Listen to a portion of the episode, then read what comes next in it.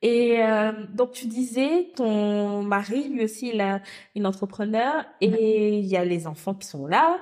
Euh, comment est-ce que vous vous organisez un petit peu et comment tu sais que c'est un peu le Graal en fait quand tu es euh, maman et que tu as euh, soit un projet d'entreprise ou une entreprise ou une association Mhm. ou voilà quelque chose qui prend aussi beaucoup de place dans ta vie, d'arriver à trouver un peu cet équilibre Mm. euh, vie familiale et vie pro euh, d'entrepreneur.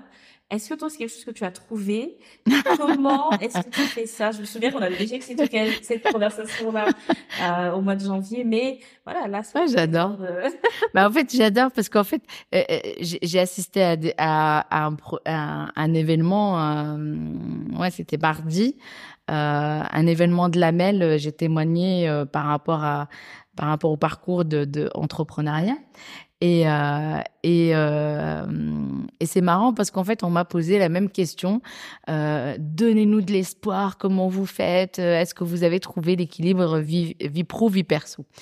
Alors, je vais répondre la même chose parce que je réponds, et c'est ce que je t'ai répondu, je crois, euh, la dernière fois. C'est, euh, alors, l'équilibre en lui-même, tu le trouveras jamais. Il n'y a pas du 50-50 à ce niveau-là. Mais, mais tu peux, mais tu peux tendre pour être à l'équilibre. Alors, il n'y a jamais d'équilibre. Tu peux, par exemple, des fois, des semaines où c'est pas chargé, tu peux être complètement à 70% pour tes enfants ou 60% et 40% pour ton pro.